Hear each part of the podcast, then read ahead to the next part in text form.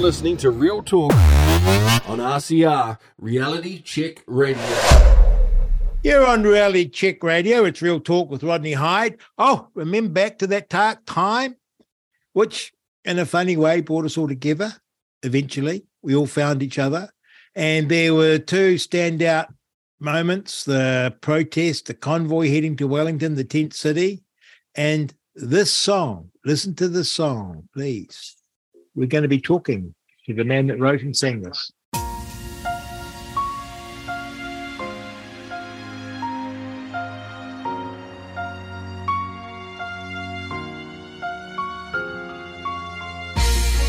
to the Prime Minister.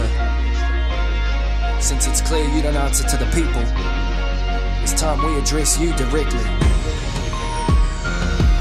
Dear Jacinda, when I sit and think of all the shit you got us into, seems there's been no flu this past two winters, plus there's been a clear drawn winner. Want us double jabbed and booster shots just to go and buy dinner, dear Jacinda? Do you think that segregation is fair to save our elders who were locked in homes all last year? How dare you desecrate the sanctity of a funeral? Try to insinuate that 10 people is business as usual. If we can't celebrate life, are we really alive? While you mandate and dictate we should stay inside, stay home and be kind is a phrase hardly aligned with encouraging vax to turn on unvaxxed all of the time. You say don't talk to neighbors, we're your one source of truth. Dangle the carrot of travel just to coerce the youth. You guilt trip, bribe, blackmail, and threat.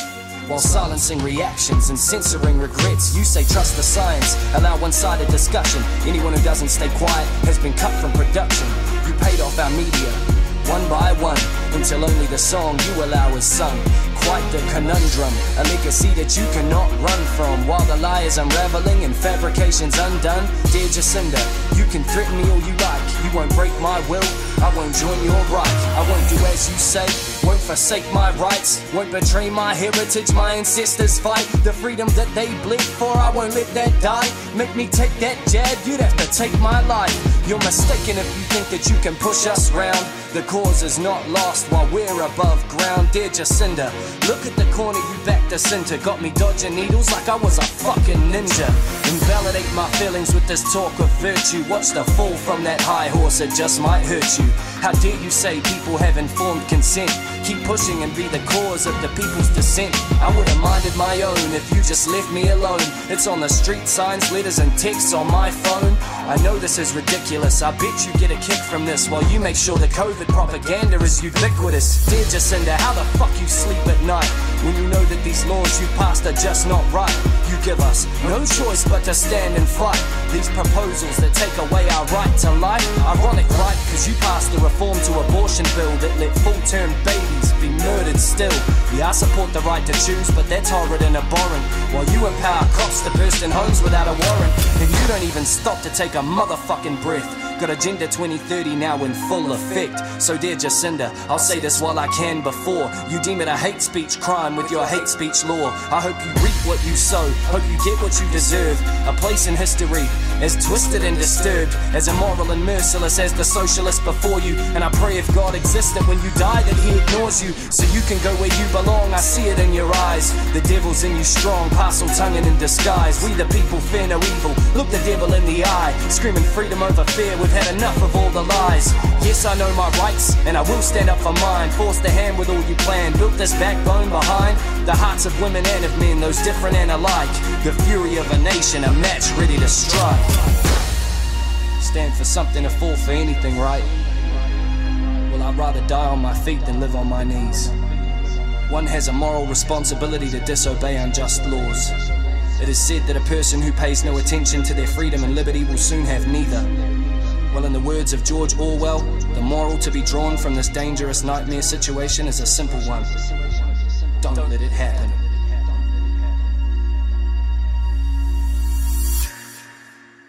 Was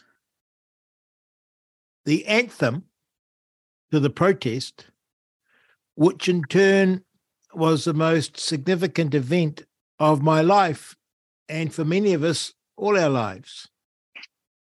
And it's a great privilege, tears me up just hearing it.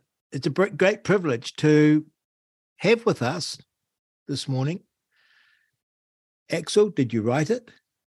Yeah, um, over the span of three days, when I'd got to maximum capacity of the quote uh, ubiquitous propaganda, um, I got home and I was in a particular mood, and I just started jotting down line after line after line, and it was just coming of its own um, fruition, and I. It just manifested itself. Um, all of the contempt that I had for the situation, but also the sympathy that I had for other people that were feeling the same as me. And, And that's, yes, and that's that's you singing it. yeah. And um, rappers know uh, what this means, but um, I actually got that in one take when I went round to the friend of mine, Hippie Rich's place, um, who I met at the Voices for Freedom meetings um, to record that. We got that in one take because I was so in the zone of that moment and just absolutely saturated in everything that had been happening, um, as so many of us were. And I don't know rap music well. So are there what are the instruments that you had to make that work? I think just the kind of the fire in in, in your belly. No, no, um, sorry. Sorry. The music is is that like a synthesizer or something just making that music or were you playing an instrument or was someone else playing an instrument? What is the music? the the music is is is based in piano, um, but there is synthesize in the background, um, highs and lows, Okay. and uh, yeah, it's emotionally invoking music. It's incredible music. Uh, are you playing the piano or have you got it all flying? No, um, ironically, it would be not very long after that that I got a piano, uh, but at the time, no, that was not made by me. Okay.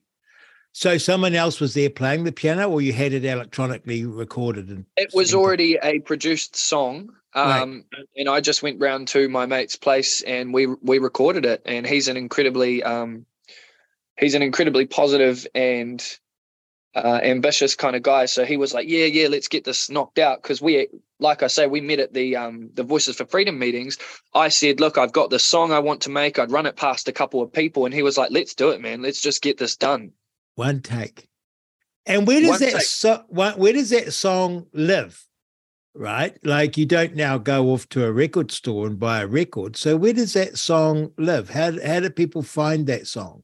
Well, it's on uh, YouTube under r.e.d, all capitals, um, freedom over fear. Uh, but of course, there was some degree of shadow banning uh, wi- associated with that.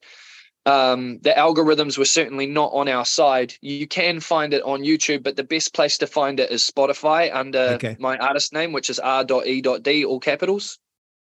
And where does R.E. dot no R.E. dot D come from? I started out writing quite a long time ago. I believe that that came from being a very opinionated person uh, and and having a strong sense of self.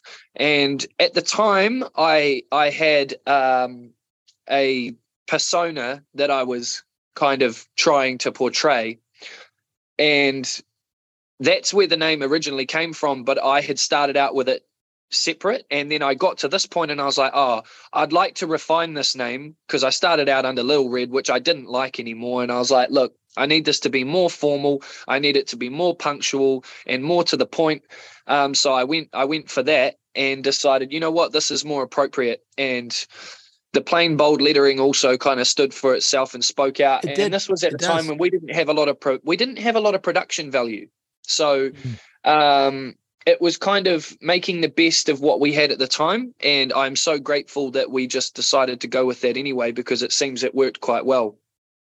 Well, when I came across it, someone must have sent it to me. I just listened to it over and over and over and over. And I thought it moved me so deeply. It was like getting your first Beatles record to me. And it spoke to me. And the fact that it was by someone, something, some group called R.E.D just made it even more evocative because there was a mystery, there was an underground element to it. Yes. And when I originally released the song, I had taken a photograph of myself in this neon mask and I put that up as the picture. Um, because I, I didn't want to initially get profiled. I was like, I want I want people to hear the song, not Mm. not see the person. And then over time, people were like, we want to see the person. We don't want to just hear the song. So that's when the YouTube channel came about. And I was like, I'm going to start putting up videos of myself and my social media um, so that I could more embody the the music. Well, um, I quite like rap music, and I didn't at first, but it's grown on me. You know how music in the background does, Yeah. and it's extraordinarily clever. Some of it, and yours is incredibly clever because your song isn't a ditty, is it? It isn't she loves me, yeah, yeah, yeah. It is a full throated song of rebellion, Yeah. and it's a full throated song with strong intellectual and philosophical underpinnings of who you are. Yeah. I think there was there was a, a big element of that song that was allowing me to process how I felt about everything that was happening and the huge deal of injustice that I seen going on. Um, and in doing so, it kind of let people know that they weren't alone and Mhm. that they they had a sense of belonging in in a time where as i said to you we were being outcasted ostracized alienated. People used the term segregation. Um, just to give people this idea that there are other people that are thinking like you it's okay to think like that and you are not alone. And there is another quite substantial group of people that feel the way you feel in spite of all the efforts of the for lack of a better term mainstream media to say that it was a fringe minority mm. Your name is Axl. Am i pronouncing your name correctly? axl axel yep Axl. Axl McIntosh. How old are you, Axl? i just turned 30 a couple of days ago Oh, really? Oh my goodness. Well, you're a great, you're a great uh, example of the youth of today, because it's very easy for people to look at the youth of the day and say they seem a bit lost. They don't seem to have any grunt. They don't seem to know anything. They don't seem to be able to produce anything. And there's you contradicting every one of those stereotypes of a young young person. You are fantastic. Uh, that song is a gift to all of us. Yeah, well, I mean, that was the amazing thing walking around at the protest, having absolute strangers come up to you and, and tell you, you helped me through a really difficult and dark part of my life, and, and giving you a hug and just feeling the embrace of other human beings who quite often were considerably older than me, younger than me, a different walk of life, a different ethnicity.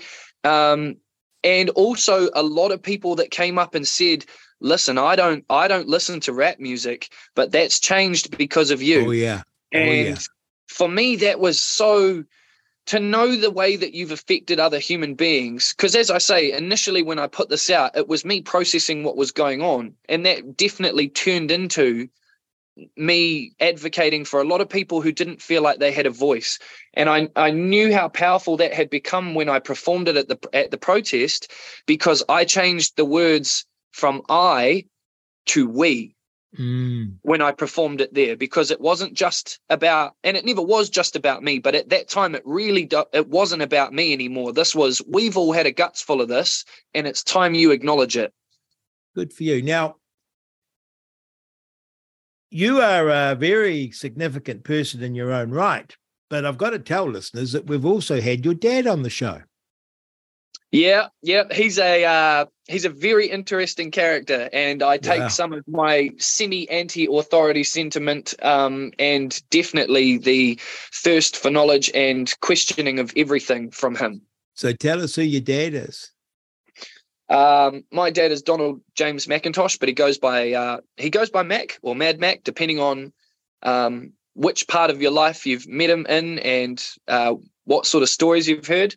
And he himself will tell you those stories and get very animated when doing so. He's a very good storyteller um, and generally gets his point across with some humor, but is capable of being serious when it's required. And I'd, I'd like to think I've taken a leaf from that book as well. So, Donald McIntosh, you may recall, and if you haven't heard it, um, you'll have to go to the replay. It's one of my favorite interviews.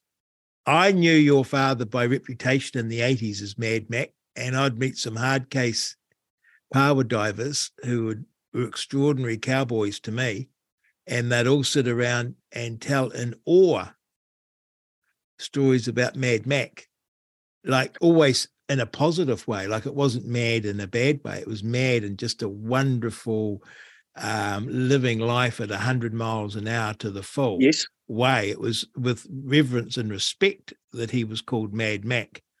And I never met him. And Yeah. I interviewed him, and he is a wonderful, wonderful human being. He might have been quite tough to have as a dad at times because um, it would be pretty full on. But He's he's a stern man. There's that's for sure. Yeah, well, he did a good job with you. Now, you grew up. I've seen the movie. Oh yeah. Oh, uh, Mad Mac and the. Flat Ugly Snail. Yes. Yes, I've Yes, seen Mad that. Mac and the Flat Ugly Snail. It's actually a really um, very well put together short documentary. Very, very Um, well. And even even the song that um, was made for it is is very touching. At um, 45 knots east, rugged east, I think it's called. yeah. And uh, that invokes emotion for me in a similar way to Dear Jacinda. Um, even to this day, when I hear it, it sort of tears me up a wee bit. So you were, I guess it was you, little boy, living Oh, on yeah. the beach, growing Uh, up that was my father's first marriage. Um, for Okay. me, it was growing up on the hemp farm. I uh, see. Which which came with its whole own thing. Okay, so that little boy was your half brother. Uh yes. Got it. And- okay. But but either way, you get profiled. Yes. Um, I, I can't. I can remember countless times where people had made jokes about about the hemp. Um, it kind of became a, a bit of a thing where I I became numb to it because um, the way I seen it was very similar to the way my dad sees it, where it's like this thing is an opportunity. Why is it being looked at like this? So Well, your dad's done an amazing job, and it's a great example, which would have prepared you for the COVID scare because you knew oh yes, you couldn't trust government. You knew that government would lie, and you knew that government didn't have your best interest at heart.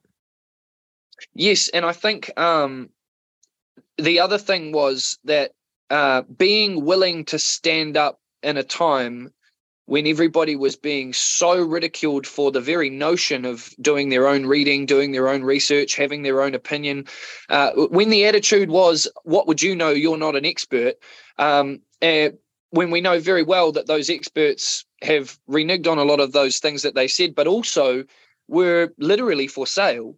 Um, it's it's it was a weird time to be standing up and speaking your mind. I've always done that, and uh, I can't help myself. It's just the way I am, and I've always had that healthy skepticism. Um, but but it doesn't it doesn't take away from at that time that was a a scary and weird thing to do, but it actually emboldened me, and I'm proud to say that it emboldened others. I witnessed it. Mm. And the hemp farm, where did you grow up? There's a mixture of um, South Otago, Yep. and there, uh, and then we had Wellington, uh, where the beehive fight was going on with the Yeah. back and forth um, uh, through the uh, trying to get headway with the hemp legislation, and then and then I went back down south, and I've come back up here. So it's been a ping pong between the North and the South Island, and there is some pretty major differences between those environments. Um, but I, I was very lucky to be able to take the good from both of those and um, go live with my dad at a fundamental time of development in my life where uh, instead of getting swaddled, I actually got almost like the Rambo crash course of Yes. this is how you um, catch a fish. This is how you skin an animal. This is how you go hunting. This is how you start a fire. Rah rah rah. It was like um, being in the Boy Scouts, but for two years of my life. Twenty four. And I think I think it really developed my character um, yes. in a way that is invaluable to me now. Well, you're very fortunate. Tell me, um, it's been fascinating to me doing this show because you realize you have a lot of knowledge that's been assigned to you from headlines and media grabs and none more and your own prejudices. Yes. None more and they have been overturned time and time and time again doing the show. So for example i'm ashamed to say it I thought of the hemp industry as just an excuse to grow cannabis and get high. Right? As many people do, yes. Yes. And that was my absolute understanding of it. And to my eternal shame, I inquired no further. And I've had representatives from the hemp industry, including your dad on the show, and they have educated me and explained to me. And it's a terrible opportunity being lost for uh, food and fiber and medicine and put aside the THC and the high, terrible opportunity being lost through madness. The way the government has treated the industry is truly disgusting.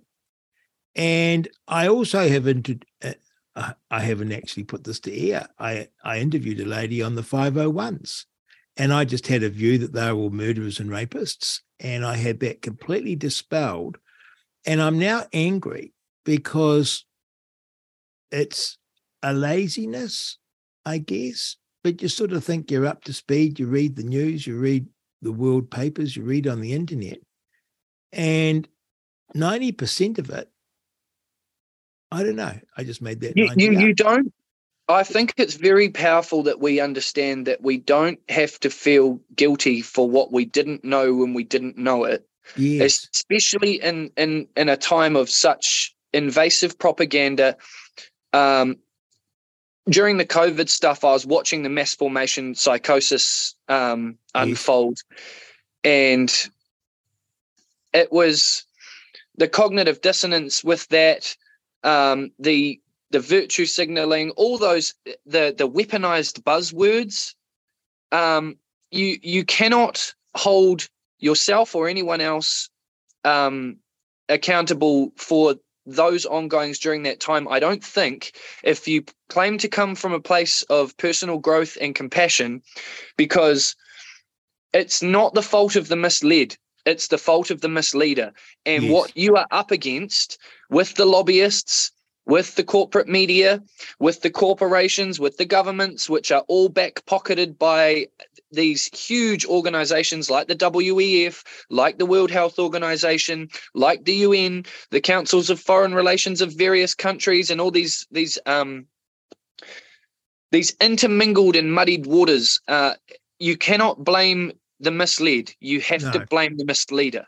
It, and, and and I see, so, I see, I see it happening, and and I say, I, I must say, it does bother me that the us versus them mentality has been allowed to grow in, in a community of people that were mistreated during the pandemic and have now gone on to throw that same mistreatment at others because they feel this um this deep resentment yes, and it is no. yes and, and and that's the problem we need to go within ourselves and deal with that that trauma i hate to use that term because it's victim mindset but the fact is that was a traumatizing and unpleasant time and and and and if we go around and treat people how they treated us during that time, we are no better. No, we not. are no better. And I no, expect I better of the community of people that I knew during that time. And I know they can do it, and I expect it of them. Well, we should demand it. Decency, human yes. decency, and having grace. faith and trust in each other. Yes. Mm. Yes, because without that, how are we going to get ahead? And we only learned to question and to think critically because at some stage in our lives, someone showed us. Yes, it, it reminds me of that movie, um, The Day After Tomorrow. There's a quote in that movie, The Day After Tomorrow, And he says it is only on the precipice of disaster that hum- humans consider to change. Yes. now tell me, you are a very thoughtful person who is, I think, well read. Would that be fair? I think I've been well received, which has been quite lucky for me. I've had a lot more support than I've had hate thrown my way, which no, was, no, but you've but you're a very th- you you have thought a lot about the issues of the world, absolutely. I'm an And- overthinker and a critical one. and you have read a lot. Like George Orwell just runs off easy for you, right? Yes, um, I love I love the whole war is peace, uh, freedom is slavery, and ignorance is strength. I I I'm I'm terrified by watching the uh, the double speak. I think it was unfold Yeah. in front of us, and this whole notion of um, he he talks about this in the book where they will take compound words and they will they will weaponize them into a I know.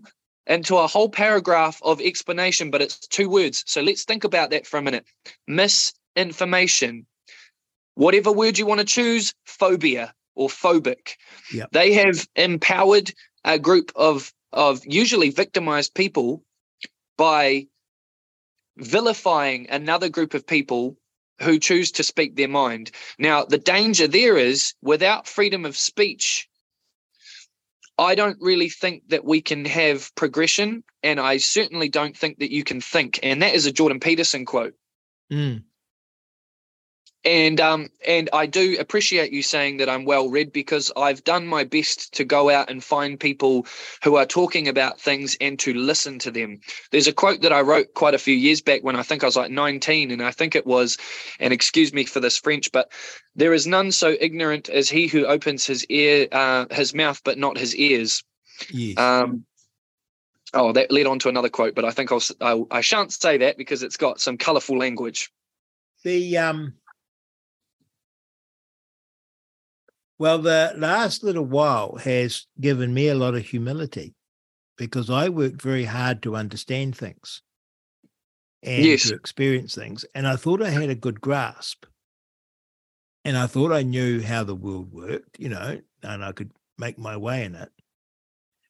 And i always thought i i couldn't understand why i couldn't make headway on things. It's probably like watching your dad with hemp because you Yes. think if you present the facts and the evidence and the reason reasonable people will look at that and think oh yeah no i get that and that's how i always felt so i Yes. always felt that if i explained why climate change wasn't a thing to be scared of or if i explained why free markets are better than living in a socialist uh, price controlled world I thought that if I just presented the evidence and the facts and explained it, people would look at that, and if we could get them to listen for long enough, say, "Oh yeah, no, I get that," but I Yes. never made I never made any headway.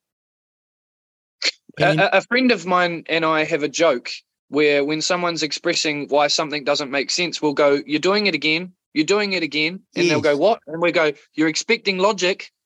And and another one that I would say is um, I think the first mistake you made, if I may be so frank, is that you assumed that the fight was fair. yes, And it is not. I don't think it ever has been. Um, I in my realise that in my lifetime, at least. no, Um, and I've been I feel as though I've been playing sort of cricket, and the other guy's bashing me over the head with a shovel. yeah. You oh, yeah. and I'm thinking there are rules, and you know, you throw the ball up, and you realize now, looking back on my life, that they're sort of laughing at you because they're almost diverting you from what is actually happening. And I mean this when I say they, Yes. I mean left wingers who may not necessarily have thought it through, but are picking up the talking points, the style, the way to do it. And The it's coming- buzzwords. the buzzwords, it's literally coming down from on high, from literally the WF, literally the UN, literally the Bill Gates and his mates. And they're just seeding this out there and they go off to all these conferences and they come back and they spout shit. Yes, and I would say probably the most terrifying part that I found about that during COVID, and I'm sure that they would stand, uh, I would stand accused of this by them, is uh, the people that perhaps didn't agree with me, was their willingness to argue a point that they had not looked into and knew nothing about, Yes. because the, the the news had told them that that was the way it is. yes. I think one of one of the huge tells during that time period was that the faith in the legacy media was gone gone. and uh, there's still they've got and see this is the scary thing for me it's the mass formation psychosis again there is a cult mindset and i will not call it anything else because that's what it is where you you've accepted your reality and anything that challenges that is scary and you don't want to know and there's there's there's a group of friends of mine which i've tried over the years to have some of these conversations with and they say not now we're having a good time not now we're having a good time and then I called them out because I tried to organize a time that we'd talk about it. And they said, Oh, no, I'm not really care. I don't want to come. And I said, Ah, so the truth is, you never want to talk about anything important because it's intimidating, because it's scary, and because it requires action and responsibility from you. And a lot of people are quite happy in the daydream that everything's being handled by the politicians and no one would do anything corrupt. And in the assumption that the game was fair that the game was not rigged. And I don't think, and see, the thing is that we're not talking about stupid people. Those people still know that the financial system is is geared in a way where it's quite hard to get ahead. Hmm. They know that, um, uh, for example, I find it crazy how recently the news came out and said, "Oh, the the uh, supermarkets are charging double for for food of what it actually costs them," Mm. and we all know that, but nothing's happened. And they actually came out on the news and said it. Now that leads me into my next concern, and this is where we go from this whole thing that we've experienced over the last couple of years has made the people that are paying attention, those with ears to hear and eyes to see, acutely aware of what's coming now in this country and in very, very socialist communist countries like Canada and other places like New Zealand. Um, that are pushing for things like the native fauna bill, the natural products bill, the food legislation bill that I can't recall the name of. Uh, they're pushing for all these globalist narratives. And I, you know, I know that this is verging into the conspiracy realm, but it's like there's a lot of evidence out there. They are steadily making these moves to you know the old um, you will own nothing and you'll be happy. Well they're trying they're taking away the city streets in wellington to make it inconvenient to have a car. They're taking away the car parts they're bringing uh, the car parks. They're taking um, they're putting tariffs and taxes on certain types of vehicles. They're investing all this money in the development of infrastructure. You better believe they're going to try and come for your private ownership. They're already The- gearing up for it. The interesting thing with your friends, you've you've made some whole lot of points that are very significant to me because I'd never thought of this before, Axl. You always think of a cult, you know, religious cult or a um, Moonie cult or, you know, around a figure. And yes you always think of a cult as a small thing. But actually, what you're describing is where the majority are in the cult. and it's a it's a mindset cult It's a it's not mindset uh, cult. it's not a follow it's not a follow a leader it's a follow the ideal follow the yeah, I hadn't thought of that structure. before, that you can actually have a cult where those that aren't in it are in the minority. and And they it- probably don't even know they're in it No, well, that's true. And of course, what it is, is when you're confronted, it's a big precipice to step off to suggest that the government isn't your friend, that they're getting you to vote for them and arguing over which one you put in, but really nothing much changes, and that they aren't even making particular decisions. They're just sort of riding a bucking horse, carrying on, you know, trying to stay on. yes And that the trend is inexorable. And that you can't rely on experts You can't rely on the media to be telling you what is actually happening in the truth. Not only did we find through that recent experience that the media were biased, we actually found out they tell deliberate lies Oh yes. and that they will demonize and cast out significant segments of a society. We find out that people who present themselves, senior civil servants, scientific experts, medical experts, will propagandize us. Now, Yeah. if you start accepting that, a chink in that, a little chink, Mm. man, you're going to fall a long way. Now we have we have fallen off that edge. and you'll get outcasted by people for that very notion and That's you can't you again you can't blame the misled you have to No. blame the misleader because everything you've just outlined isn't just uncomfortable it's downright scary Oh, because shocking! those are systems that have been in place for a long time that we've had implicit faith in Yes, I mean, I don't know about you, but now half the reason that I'm growing such a repertoire of plants is because I'm trying to move holistically because my faith in the medical system has been damaged beyond repair, Same. not just from what happened here and the need for bodily autonomy, which apparently became everyone's right to invade your, your medical privacy, which I don't know how that passed. Um, you know, people in the street asking you, Are you jabbed? It's like, come Yeah. on, bro. Um, but also, my mother's been quite sick um, the past two years, and I've been looking after her. And each time I download a PDF from MedSafe and look into medications, I'm just horrified, man. The list of side effects, and and and she's on several pills, and then she's on. You know, they tried to put her on several pills to um, neutralize the other pills that they'd Yes. put her on. Exactly. And so when you take that, um, you take you take your your political system, your health system, um, your education system, which is just in a shambles right now, if you ask me. Um, the ideology that's being pumped into the younger generation. I don't know if you've seen the news last night, but the proposed science was basically germ theory, um, infectious infectious substances. But ironic, don't you think, after what we've just been through, and also um, climate change, the climate change stuff. Food. Now, and, to me, that's just propaganda. Mhm. That's not science. That's that's biased. You are pumping an ideal into those children. Unacceptable. So when you you've blatantly displayed that we cannot necessarily trust implicitly the health system, the political system, or the education system, most people um, are going to go. I'd like to live in my bubble. Thanks. That's a bit much. That's As right, you said, because you that's, could that's be a big step. You could be a school teacher working away in that system or a doctor. And you have an incredible cognitive disson- dissonance because Yep.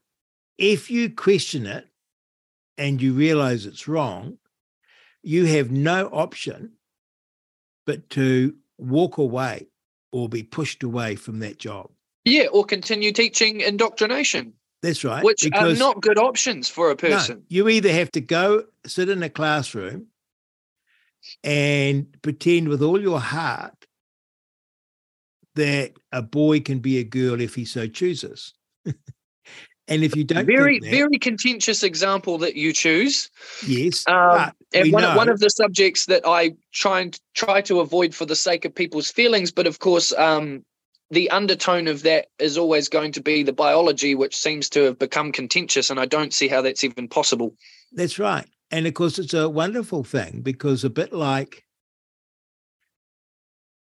the vaccination and the lockdowns, fantastic propaganda, fantastic psychology.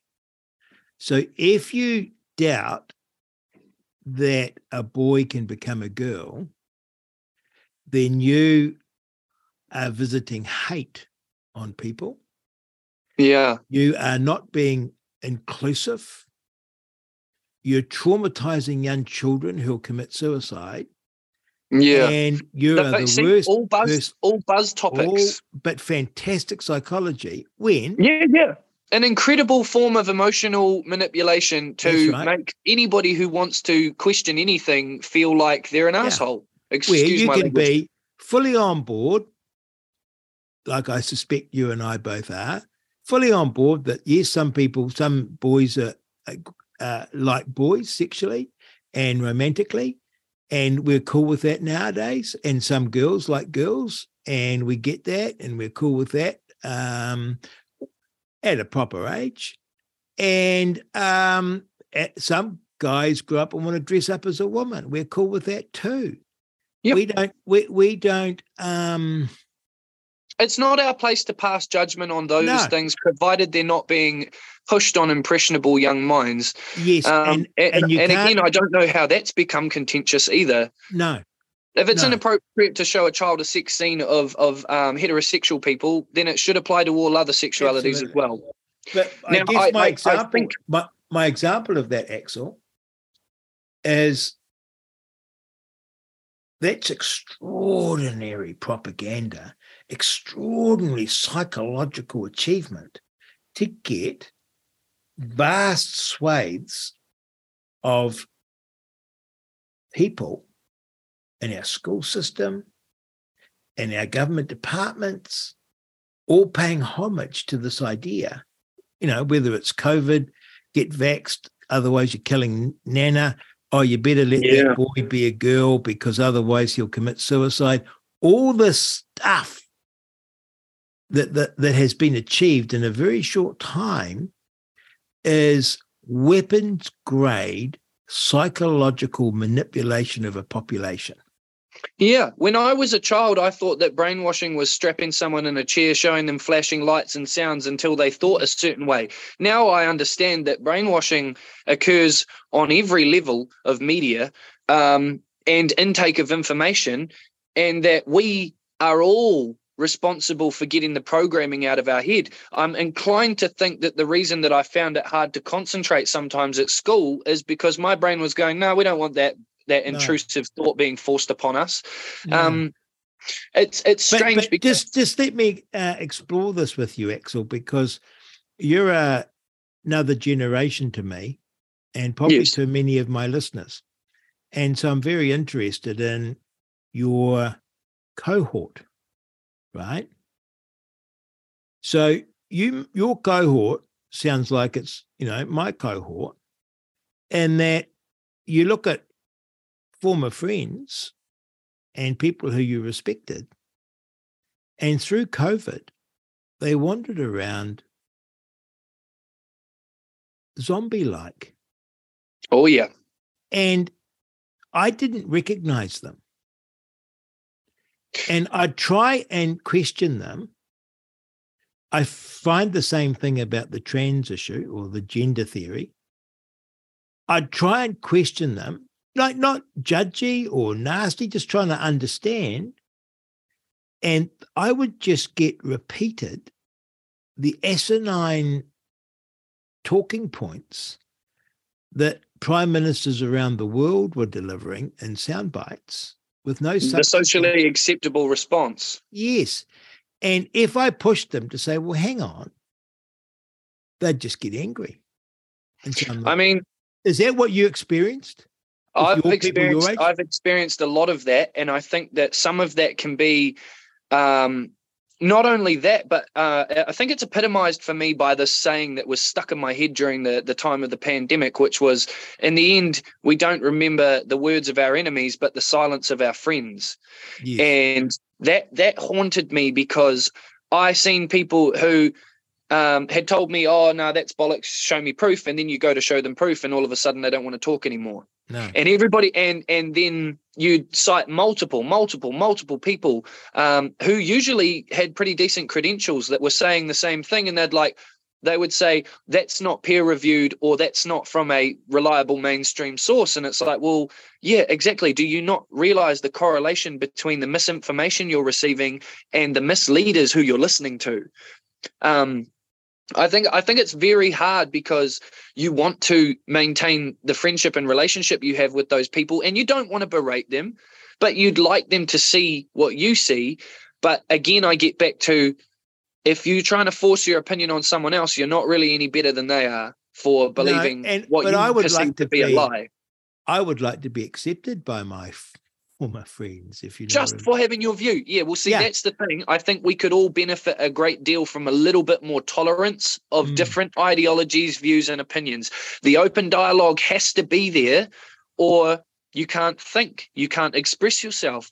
You can't get to a point where you've had an epiphany if you're not going coaling, uh, raking over the idea itself and unearthing different layers of it. Have you got a spiritual dimension to your life? I have embraced more and more the idea that I am at one with the universe um, and that we are all uh, manifestations of what you could call one entity, but I, I wouldn't go so far as to say that. But I do think that we're all interconnected vibrationally, frequency. Um, sometimes you can communicate ideas to people um, without even speaking. Uh, I think that with with the nature of things for example like um oh what's it called? The golden ratio and the fibonacci sequence. Yes. when looking at things like that i think that there is a formula to this existence um, which some people would call grand design. Some people would attribute that to god. I prefer to think about it as we are all part of this whole universe um, and I'm inclined to take slightly more leaning towards the Buddhist approach because I found that their Eastern philosophy just blew Western philosophy out of the water with its um, foresight and its wisdom. Mm. I, I, one of the greatest quotes that stuck with me from the Buddhist Bible during the pandemic time was "Grow not contemptuous of the ignorant." Yes. Oh, it's a good one. A And good one. oh, I needed that. I Well- needed that. Because I don't know about you, but I felt like I was putting armor on when I went to the supermarket to get Oh, harassed God. about not wearing a mask. Oh, Well, I felt I had to put myself in a straitjacket to stop me from hitting people because Yeah. um, I I never I never actually lost my temper no. and I always felt pity for people. but a lot of the people that were being controlled by the fear, they lost their temper a lot. Yes, I like- experienced it multiple times. Same. But the idea that you'd be furtively going around a supermarket, scared to get within two meters of someone and masked up and not a smile, and how it affected you, it was extremely clever. Antisocial conditioning. Anti- Absolutely. You didn't, you'd go, you'd do. I loved going to the supermarket because all the produce, saying hello to people, nodding to them Yes. n- talking to the checkout girls. Um, just it was a nice social thing, and then suddenly everyone's masked up and scared. And I, it's I don't mind. I don't mind saying that I, a, a couple of times, broke the rules during that time period, and for a very simple reason: it is unhealthy for human beings to not be around other people's vibrational frequency. You need to be around other people and exchange energy. Yes, And during that time, I had that conversation with a few people many times because you can video call people as many times as you want. Right. Um, for example, we're both getting quite a positive experience out of this, a mutual exchange, but it's not the same as if you and I were sat in the same room No. together, sharing a cup of cacao or whatever you would like to drink and mulling over our life That's right. philosophies or whatever it was we wanted to talk about because you're exchanging frequency in person, energy in person. I believe a great deal that there is um, a lot more going on than we can see in the dimension that our eyes perceive. Um, similar to some of the things that um, Nikola Tesla said, yes. you know, and um, also at a at a less philosophical or spiritual way, humanity. And um, I'll never forget. I've told the story, so I hope listeners aren't bored once before. But I flew up to Wellington for the protest, and going through Welling, going on an aeroplane where they were demanding because I was a inveterate not wearer of a mask because I Yeah. just found it robbed me. And but I never got into an argument over it. If they said to me where I was, put on a mask, I'd either politely put one on or leave. Um, Yes. And mostly I just left.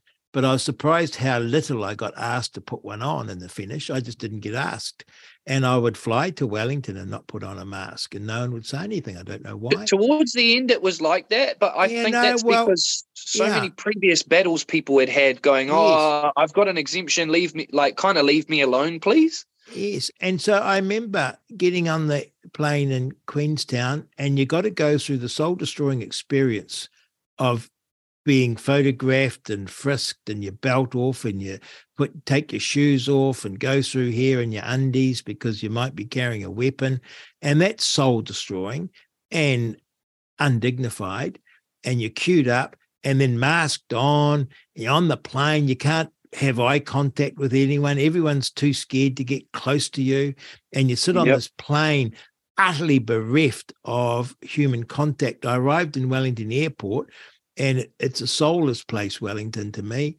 And because of the bureaucracy and the government um, that infests it in my mind. And I Yes. went through Wellington Airport and it was just so bloody awful.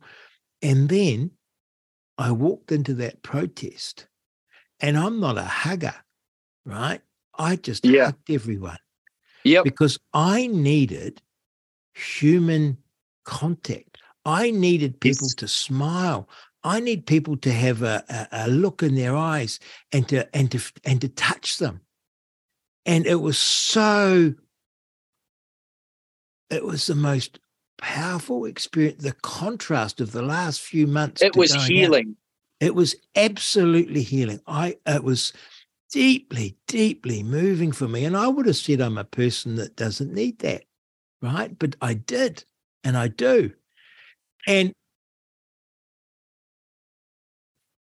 Paul Brennan on our show says, You know, we're going to win. And I said, Are we? He said, Yes. And I said, How can you be so sure? And he says, Because we can laugh, we Yes. can joke, we can be human.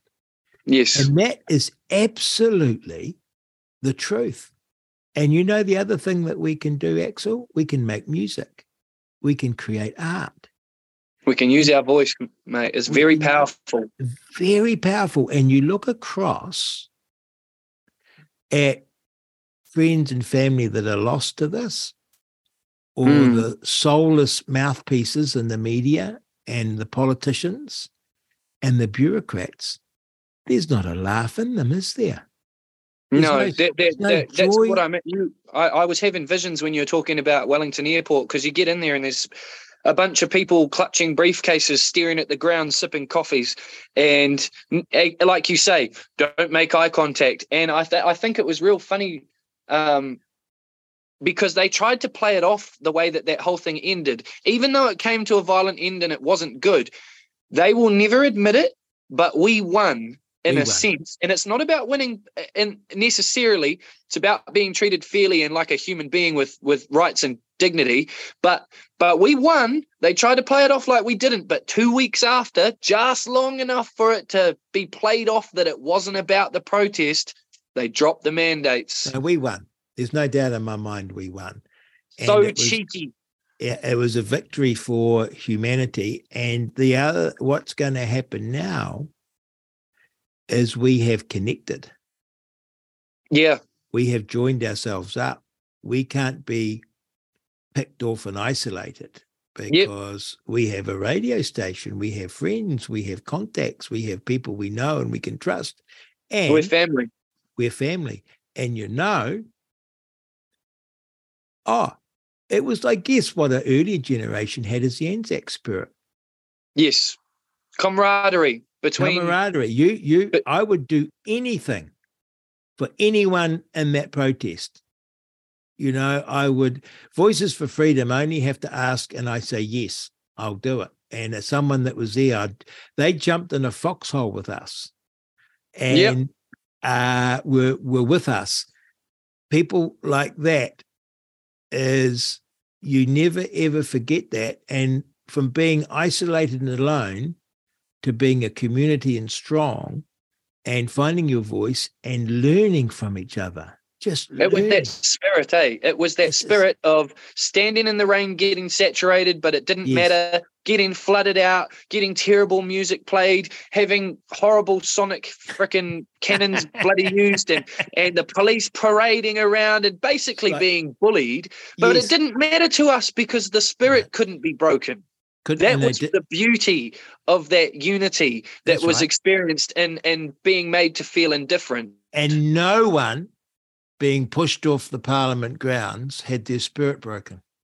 No, Tell no. me, if anything, Axl. if anything, it made them more convicted. Yes, I am sorry to hear that your mother's unwell, and I'm very proud and pleased that you're looking after her, as every son should. So good Yes. on you. Now, what's next for you? What do you see ahead for you? I am certainly going to keep at the music. Good. It, it, it's it, it's um it's therapeutic for me and for the other people that have um, expressed interest in it. I'm I'm going to tone back the political stuff in it a little bit. Good. I'm still going to keep it in there, but it's not going to be as intense unless something crops up that really grinds me. In which case, I will pipe up again if I feel the need. Um, so I'm going to keep pushing at the music. I'm going to keep trying to develop my own personal life, um, strengthening the bonds of the people that the damage that was done during that time, and just keep working on repairing those relationships with people, even if they were people that sat on the other side of the argument to me. I don't care. I've still got love for people. Um, just try and encourage people to be the best version of themselves.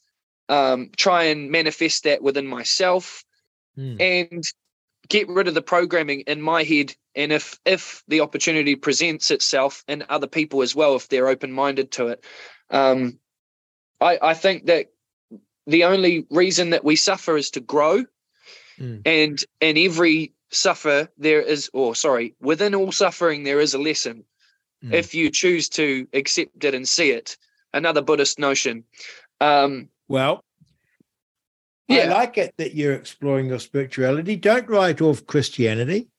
Um, i haven't i haven't Good. i think a lot of their ideals are very very good Good. It's a good message. Um, now, we have been talking to an amazing young man, Axl McIntosh, 30 years old. Amazing developed sense of self. Very, very talented uh, composer, writer, and singer. Ah, not just me, but Hippie Rich, the guy who produces me. He's amazing. Oh, happy I had to get in there with that plug because I love the bro, and he's been he's been there for me with the music. Wow. Hippie Rich and Axl McIntosh. And they gave us, they gave us the anthem of our protest, the anthem of us standing up for ourselves and for each other, of humanity over faceless bureaucracy, of the human spirit over adversity, they gave us the anthem, they gave us the song, they gave us the flag, and it's called Freedom Over Fear, Dear Jacinda. It truly is a song of our times. You're on Reality Check Radio, Real Talk with Rodney Hide. Please send us a text 2057. Send me an email, inbox at realitycheck.radio. And don't we just live in a wonderful world with some truly, truly wonderful people in it? And for the first time, we met a marvelous man and his even more marvelous son. So that's his first for our show.